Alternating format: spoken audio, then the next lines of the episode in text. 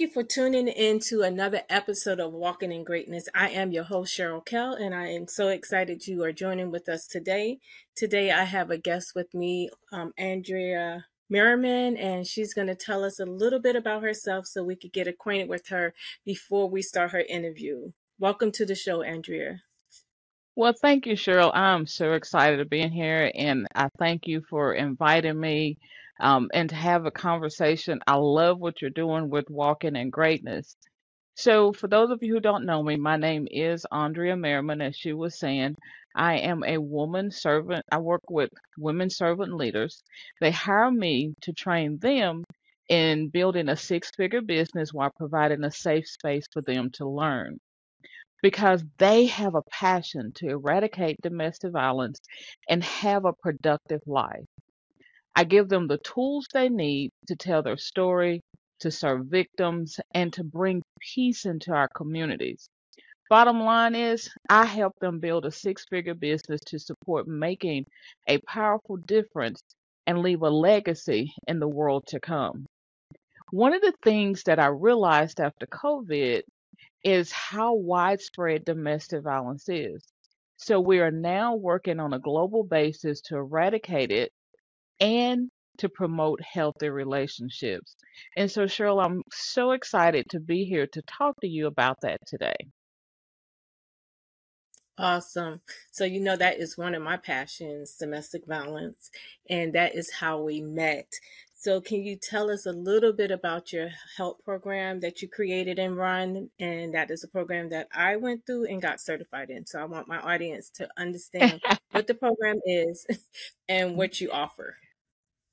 So, yes, so in September 2014, as you know, my daughter Jennifer was murdered by her brother in law. So, Jennifer was only 17 at the time. And what happened with all of that, because I didn't realize, but this opened my eyes to the violence that has been destroying our families. And since then, I created the Jennifer Y. Merriman Help Program. And the program offers hope, empowerment, life skills, and prevention methods against domestic violence to women from their youth up. And what happened was right in 2020, and it's so interesting, the first team went through through the middle of COVID. So what happened in 2020 is I started giving this program a little more exposure by allowing coaches and servant leaders to come in, use the program, get certified, be able to launch it in their area. And that's how we met, like you said. And I'm so excited that you are a certified coach and that you're licensed to use the program in your area. And I'm looking at all the other ladies we've had been able to network through that. And so it's really an interesting program and I love it. Yes, I love it too. It's a really a complete program. And so when I saw it, I fell in love with it because I feel like that program can help many women who are on the path of getting their lives back together once they're out of that domestic violence situation. So thank you so much for hearing the voice of God and, and bringing that program to be available for others to use. All right, and so Ms. Andrea, can you share some insights into the prevalence of domestic violence and its impact on individuals and families? And, you know, and like I said, it opened my eyes in 2014. And I realized that it's so widespread that it's become normal. Toxic relationships have been put into a place to where people think that that's the way it's supposed to be and the abuse has no boundaries. It it has no gender, no age, no race, no economic status. It's happening to everyone. And you think about it, you know, one and they say one out of four women over the age of 15 will be abused in their lifetime. And it's interesting because it's starting now in our youth. And our youth think that it's okay to be abusive, to call each other names. And it's a power struggle that's going on in relationships. And what's happening is our youth are seeing it in their families. They're taking this out because, according to the um, CDC, 60% of the children that will witness it in their homes will either be an abuser or be abused unless something is done. And this program is it. We're starting to really understand that pushing toxic relationships is no longer good. It never was, but we thought it was. You could hear the way people talked to each other, and everybody was being insulted. But just learning what healthy relationships is is going to be the answer.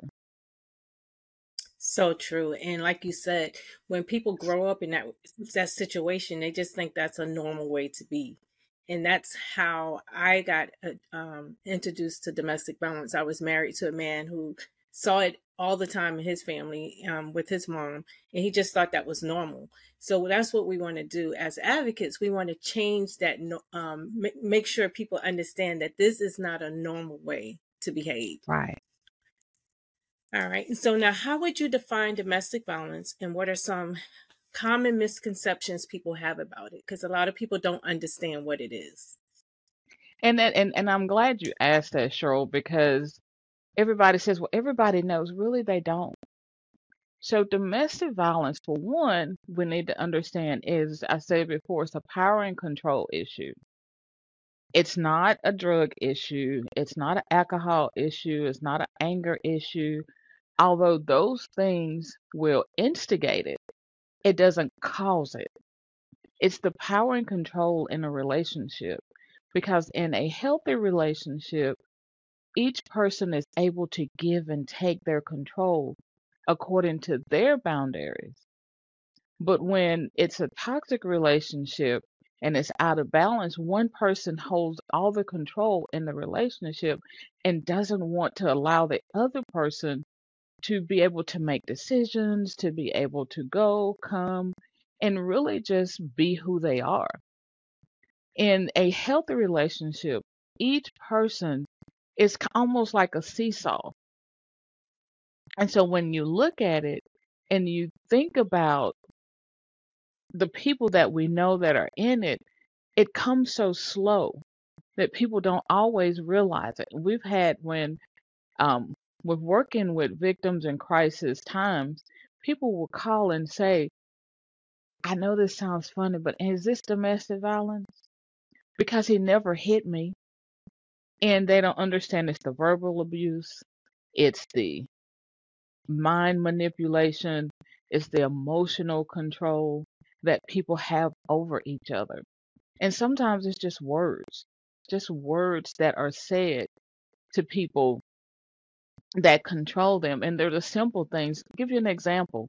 So, um, and some of you may even have dealt with this or heard about it, but someone will say, um, Oh, I don't want to go with you to the family dinner because none of your family likes me. And you'll say, Oh, yeah, they do. Yeah, they do. And you'll go through that a couple times. And then it'll say, Well, they don't treat me right. So then all of a sudden, you start to go head on, but then they come back and say, Oh, well, you went without me. I didn't have anything to do. So the next time it comes up, well, I don't want to go because your family don't like me. Well, I don't want you to feel bad. So I say, Oh, no, go. You can go. No, no, I'm not going to go. So then it, they make you seem like it was your decision not to go. Well, all along, they didn't want you around your family. And the more you do that, the more you're isolated from your family, the more that person has control and manipulates what you're doing past that. So oftentimes, Cheryl, those simple things, just like that, people don't recognize. So true. And it, it seems so subtle and they do it so slickly that people don't really don't recognize it. Now, can you explain the cycle of violence and or in abuse and why is it crucial to recognize it early? Well, the way it usually goes, and we can think about it, is the courtship. And then the tension starts building up. and then incidents like we just talked about. But then after that, if it gets to physical or even if it just hurts your feelings, there comes the passion part, the reconciliation to, baby, you know I love you. You know, if you hadn't have treated me that way, I wouldn't have done this. So it's putting the blame back on that person. But so then there's the makeup, the makeup sex, the makeup conversations, and then that may even go on for a while. And then you go into the honeymoon phase where the gifts, the declaration of love, the friendship, and so you kind of get back that honeymoon slides back into that courtship, back into that tension building to another incident happens. And you know, I didn't want to do that. I haven't done that in a while. Even oftentimes, people will even leave somewhere right after that incident. But then the conversation of, you know, I love you. Um, I'm going to get myself together. They'll say if they've been doing drugs or alcohol, oh, I'm going to get help. I'm never going to drink again. You know, I love you. And I keep saying that because they throw it out over and over and over.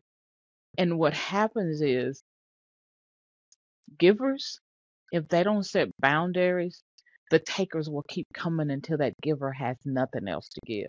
That's the real cycle. We can go the courtship, the incident, the passion, the reconciliation, moon, you know, the honeymoon phase, but the real cycle is the giver keeps giving and the taker keeps taking until the giver has nothing else to give. And sometimes that means even their life. So true.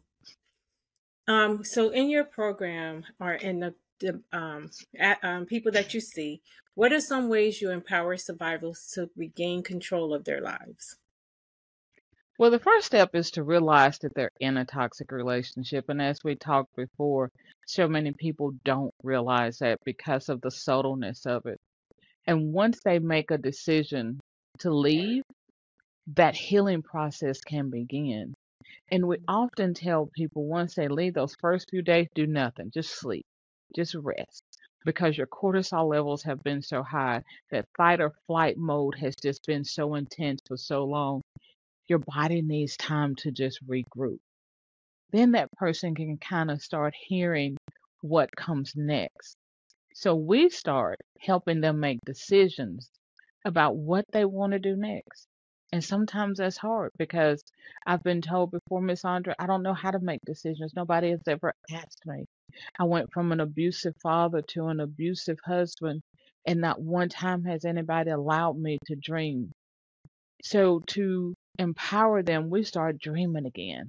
If you recall in the program, that's one of the first things we start doing. What are you dreaming about? What would you like to do? How would you like to see your life? Because once you can get that person dreaming again, that gives them hope. And that's what we're trying to do give them hope for a brighter future. And one of the main things I teach, and I teach my coaches and the advocates that work with me, is that they're advocates for the person and not dictators for the person. So our job is to, and tell people that my job is to speak up for the voiceless, not be their voice. I often hear be the voice for the voiceless. I want to speak up for them and teach them to find their own voice. And so that's how I help them to regain control of their lives. So good, so good. Now, what role does self care play in the healing process, and how do you incorporate it into your coaching? And self care, we all need it. We've talked about it till we blew in the face. So, first, I do with my coaches is teach my coaches how to have self care. And we have some fun times together. We hang out together. And what happens is when you teach your coaches and the advocates that are working with individuals how to do that, they can portray that by what they're doing. So self care is important because it keeps us grounded when things are not going as planned. When we're tense and upset, when things don't go our way, you know, we just fall away, get anxiety, we get upset, we may snap when that person really isn't the person we're upset about. So But to do that, you have to start learning to love yourself again. That's where teaching them to have a voice again. When you give them hope, they can learn to love themselves. And then we start teaching them to set boundaries. Those are the real pieces of self care that's needed in the healing process. Set boundaries and to have a dream, dreams big enough to fight for. And I know you remember through the program, I said that over and over and over. Our dreams need to be big enough for us to fight for. Because when that time comes, when we're stressed, when we're all upset, we're going to be able to say, I got a dream. You know, I can make this happen. So when they learn to set boundaries, they learn how to serve themselves. And oftentimes we want to serve day and night when we're coaches, and so we can't. So we just, and it's all about teaching them what to do, setting boundaries in talking to them, teaching them how to set boundaries, taking care of ourselves to show them that we're important, teaching them how to take care of themselves so they can say that they're important. So it's that healing process. One, um, I remember a gentleman said once, he said, What you do speaks so loud, what you say I cannot hear. So if we're making sure that you can hear what I'm doing, you can see what I'm doing, then you're learning self care through the way I take care of me.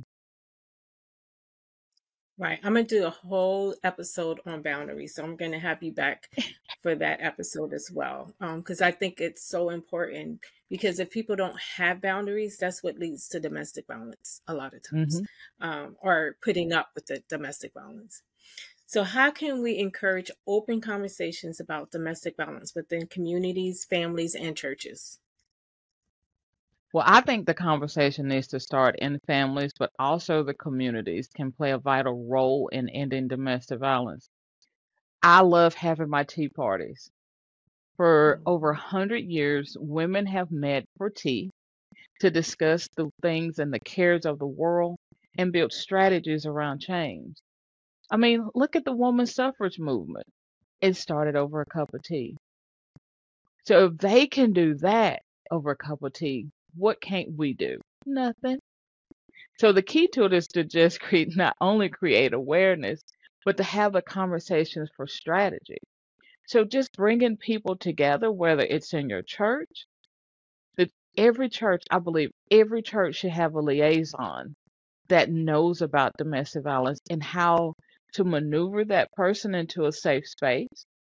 Because if the churches are not a safe haven of hope, then they're part of the problem.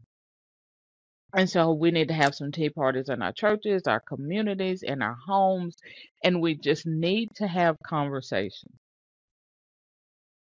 So true. Now, what strategies do you use to help survivors overcome the fear of speaking out? Well, once the healing process has started, I think journaling is important. I didn't think I would ever think that, but I see the process of it because it gets it out of your head and onto something else. Even if you take a journal and tear it up because you don't want to know, but just getting it out of your head, speaking to someone, therapy, group sessions, and just the thoughts in that journal can help decide what part of your story you want to share. So often people want to share their story, they don't know what part of it, but then they go and write a book or they start speaking and they're not sure because they haven't processed the things that they have. So if they start out with journaling and, and just learning to speak up, they overcome that fear of speaking out. True. And so, what kind of support systems are essential for survivors, and how can friends and family members contribute positively? So, support system one is learn what's going on in your community, find out where your agency is, listen to some of the things that are going on in the community, find out exactly what domestic violence is, find out what the crisis line number is. All these things that will help. Hopefully, you will never use it. But we got hol- holidays that come up. It gets worse. We have summertime that comes up in schools. So, really, just understanding that is out there. And then the main thing is if someone comes to you and say, I'm being abused, I'm being hurt, believe them. Start every conversation with believing and just love without judgment. Yes, and I'm gonna um at the end we're gonna give that number. I'm looking it up again. Um, the hotline, um, domestic violence hotline. So I want to provide that before we go today. So, what um, resources are available for survivors who need legal assistance? I know it's going to be different in every state, but if you right. can just give an idea what's available in your state and um, let our audience know what state you're in.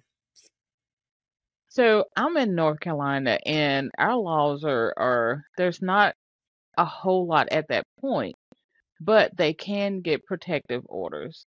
They can use um, the local agencies that may have attorneys that they work with. That's why it's important to know what's going on in your community so you know where to go. Know that crisis line number. So, not just the national one, but also your local one. So, if there's, because there's usually a court advocate there that can at least walk you through um, a protective order. There's a court advocate that can tell you how to maneuver the court system. So the main thing is to do is know who your local shelter DV agency is and how to get in touch with them. Right. So I do want to give the national hotline, which is 1 800 799 7233 because we're going to have viewers watching from all across the nation. So that is a number that everyone can call. But as Miss Andrea said, make sure you find out if you need help, find out a local number in your state. And if you can't, you can always call that national hotline and they will be able to refer you to um, someone local in your area. So, now what message of hope would you like to convey to those who are currently experiencing domestic violence? So, first, I want to add to the hotline thing, if that's okay, because they now have you can text start to 88788 because so many people just text it now. So if you don't you're not able to verbally call, just text start S T A R T to 88788. And so I wanted to share that also. But to convey hope and that's just it. To understand that where you are no matter what you've been through, there is somebody that has been through it and they're ready to help you. No matter what it is, no matter how bad you feel about it, no matter whether you think, oh my goodness, I can't believe I allowed that to happen when you really didn't because you were coerced, a victim, manipulated, however you want to do it. But just know that there's somebody out there willing to help you. That's so true. Now, earlier, I we talked about your um, help program. So, um, my question was going to be do you offer anything for those who feel called to step into being a domestic violence advocate? But we know you have a program. So can you um, tell people how they can reach you for more information or just a conversation if they feel called to that area and then you can discuss it with them? Yes so first of all i can be found on also well the social media that i'm on at um, harmony coach andrea just put at Harmony Coach Andrea, and you can find me on Facebook. You can find me on um, Instagram, and I'm also on Clubhouse. I'm also Andrea Merriman on LinkedIn. But to find out more about the help program, you can go to jymhelpprogram.com. That's jymhelpprogram.com. There's also a place on there to leave me a message also. Awesome. So, is there anything else you would like to share with our audience that I missed in the way of a question that you think will be important for them to hear today? Just think about the people that you know and yourself and figure out how you can help. Know the know the crisis numbers, be prepared to listen and just list have a listening ear and if you believe that somebody needs to listen to you reach out. Because as i said before there's somebody willing to listen. You're not alone. Yes. Right and one thing that i love to make sure that i, I let people know that just when if you're seeking help for a domestic violence situation it's not a sign of weakness it's actually a sign of courage. Have the courage to step out speak up save your life or save the life of someone else. So it's very Amen. important to understand that you have a right to speak up and speak out when it comes to domestic violence. Well, um, Andrea Merriman, I want to thank you so much for joining us today on this very important topic. And again, um, like I said, we're going to do a whole episode on um, boundaries, and that'll be coming up probably in the next month or so. So we definitely will have you back for that because I've um, took your class and I know that you have a lot of knowledge and um, information to share with our audience on boundaries. And so I want to thank my audience again for tuning in today. I pray that this show empowers you to walk in healing, purpose, and greatness. Again, this is your host, Cheryl Kell. And until next week, be blessed. Thank you so much.